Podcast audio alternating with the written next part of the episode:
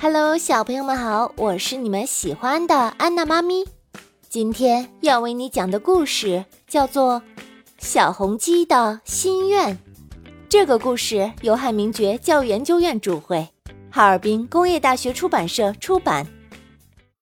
小红鸡有个心愿，它呀想有个布包，于是它去请教见多识广的老鼠。老鼠兄弟，你知道？怎么做一个布包嘛？哦哦，这可不容易，要先有布，然后裁剪，最后缝纫。哦，那怎么能够得到布呢？哎呀，这一步最难了，你要去采摘棉花，然后把它纺成线，再把纱线织成布。嗯，我不怕困难。我知道森林的那一边有一块棉花地，我现在就去摘棉花。于是，小红鸡背起一个竹筐，出发去摘棉花。到了棉花地，棉花长得比小红鸡还高呢，小红鸡摘不到，怎么办呢？这个时候，恰好飞来一只鸽子，小红鸡连忙高兴地问鸽子。啊，鸽子，你可以帮我摘棉花吗？哦哦，可以，没问题。可是你摘棉花做什么？啊，我想把它做成线，再织成布。哦，没问题。那我们开始行动吧。于是，鸽子负责摘棉花，小红鸡负责背着筐。他们呀，忙了一个下午。才摘满了一筐棉花，小红鸡背着棉花，很晚才赶回家。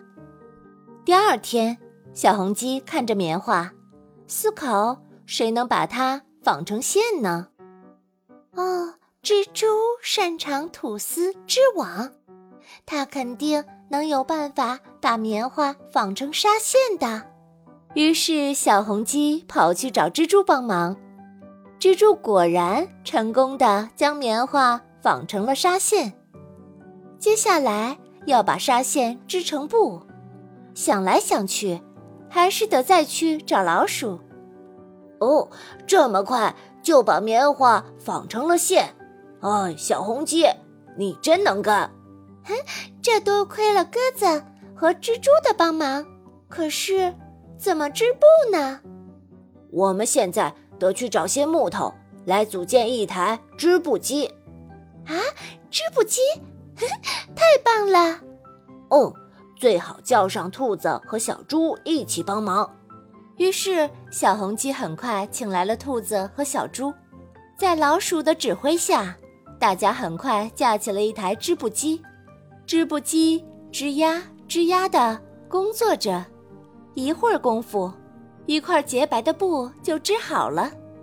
螃蟹听说小红鸡要做布包的事情，主动跑来帮忙剪裁、缝纫。就这样，一个漂亮的布包终于做好了。我有一个崭新的布包了，真是不容易！太感谢大家啦！小红鸡达成了心愿，大家都为它感到高兴。小朋友们。今天的故事就为你讲到这儿，你有没有发现呢？小红鸡为什么那么快就达成了心愿呢？是因为呀，有很多的好朋友一起帮忙的缘故。好啦，咱们下次再见吧。